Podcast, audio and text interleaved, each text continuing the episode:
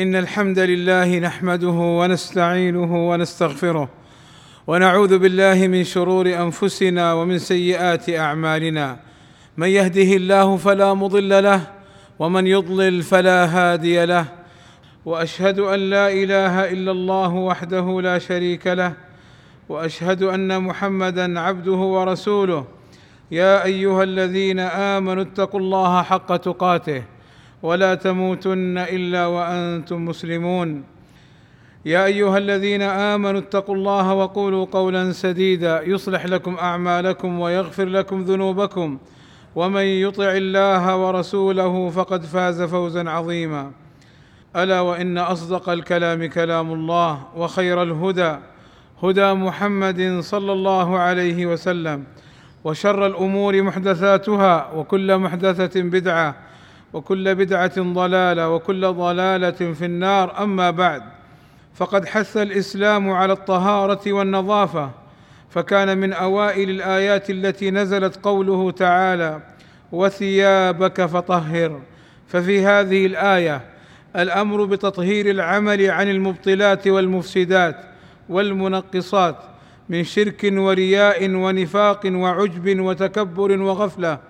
وغير ذلك مما يؤمر العبد باجتنابه في عباداته فتطهير العمل تخليصه من الشرك وغيره وإيقاعه على أكمل الوجوه ويدخل في ذلك تطهير الثياب من النجاسة فإن ذلك من تمام التطهير للأعمال خصوصا في الصلاة وحث الإسلام على طهارة الأبدان فقد شرع الله الوضوء وحث عليه قال صلى الله عليه وسلم لا يحافظ على الوضوء إلا مؤمن وشرع الغسل بعد الجنابة وبعد الحيض والنفاس وفي المواسم كالجمعة والعيدين وغير ذلك وحث على طهارة الفناء وهو المتسع أمام الدار برفع الأقذار والكناسات. قال صلى الله عليه وسلم طهروا أفنيتكم فإن اليهود لا تطهر أفنيتها. وفي هذا الحديث الحث على نظافة البيت من الداخل من باب أولى. وحث النبي صلى الله عليه وسلم على إماطة الأذى عن الطريق.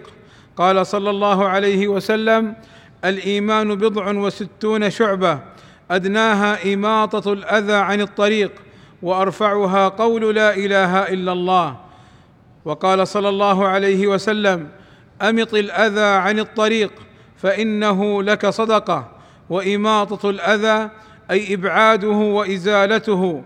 والأذى كل ما يؤذي المار كالحجر والشجر والعظم والنجاسة ونحو ذلك. وقال صلى الله عليه وسلم أعزل الأذى عن طريق المسلمين. وقال صلى الله عليه وسلم كان على الطريق غصن شجرة يؤذي الناس فأماطها رجل فأدخله الجنة. وقال صلى الله عليه وسلم بينما رجل يمشي بطريق وجد غصن شوك فأخره فشكر الله له فغفر له. وقد كان الصحابة رضي الله عنهم يحرصون على إزالة الأذى عن الطريق.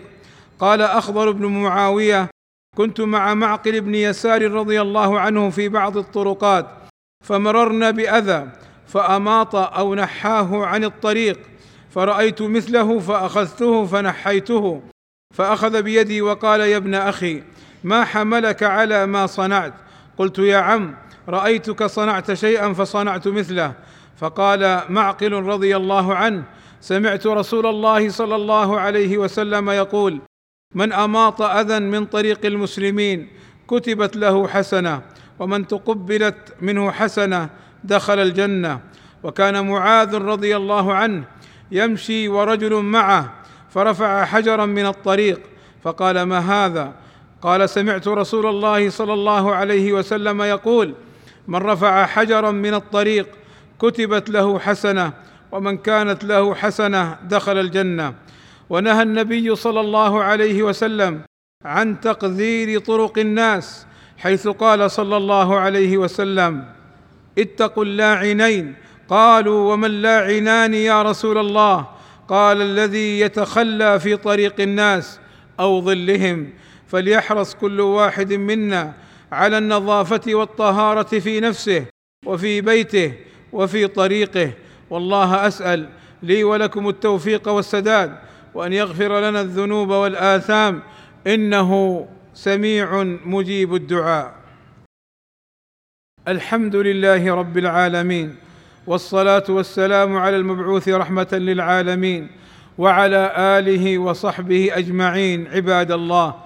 إن من الأخطاء التي نشاهدها من بعض المسلمين رميهم للنفايات والأوساخ في الأماكن التي يجلسون فيها أو في طريق الناس خاصة المتنزهات والحدائق العامة.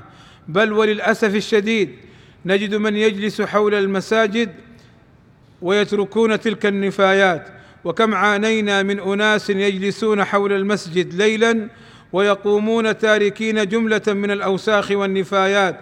فلا راعوا حرمة المسجد ولا راعوا حرمة الحرم. وقد خصصت المملكة العربية السعودية أماكن وعربات لرمي الأوساخ فيها وأعملت رجال النظافة لتنظيف الطرقات والبلاد من الأوساخ والقمامات. فلنتعاون جميعا على نظافة الوطن وعلى المحافظة على البيئة فإن انتشار الأوساخ والقمامات يؤدي إلى الأمراض وإلى تشويه البيئة وانتشار الحشرات خاصة الذباب والناموس. وفي إزالة الأذى أجر كبير. قال أنس بن مالك رضي الله عنه كانت شجرة تؤذي الناس. فأتاها رجل فعزلها عن طريق الناس فقال النبي صلى الله عليه وسلم فلقد رأيته يتقلب في ظلها في الجنة. عباد الله إن الله وملائكته يصلون على النبي يا أيها الذين آمنوا صلوا عليه وسلموا تسليما. فاللهم صل على محمد وأزواجه وذريته كما صليت على آل إبراهيم. وبارك على محمد وأزواجه وذريته كما باركت على آل إبراهيم إنك حميد مجيد.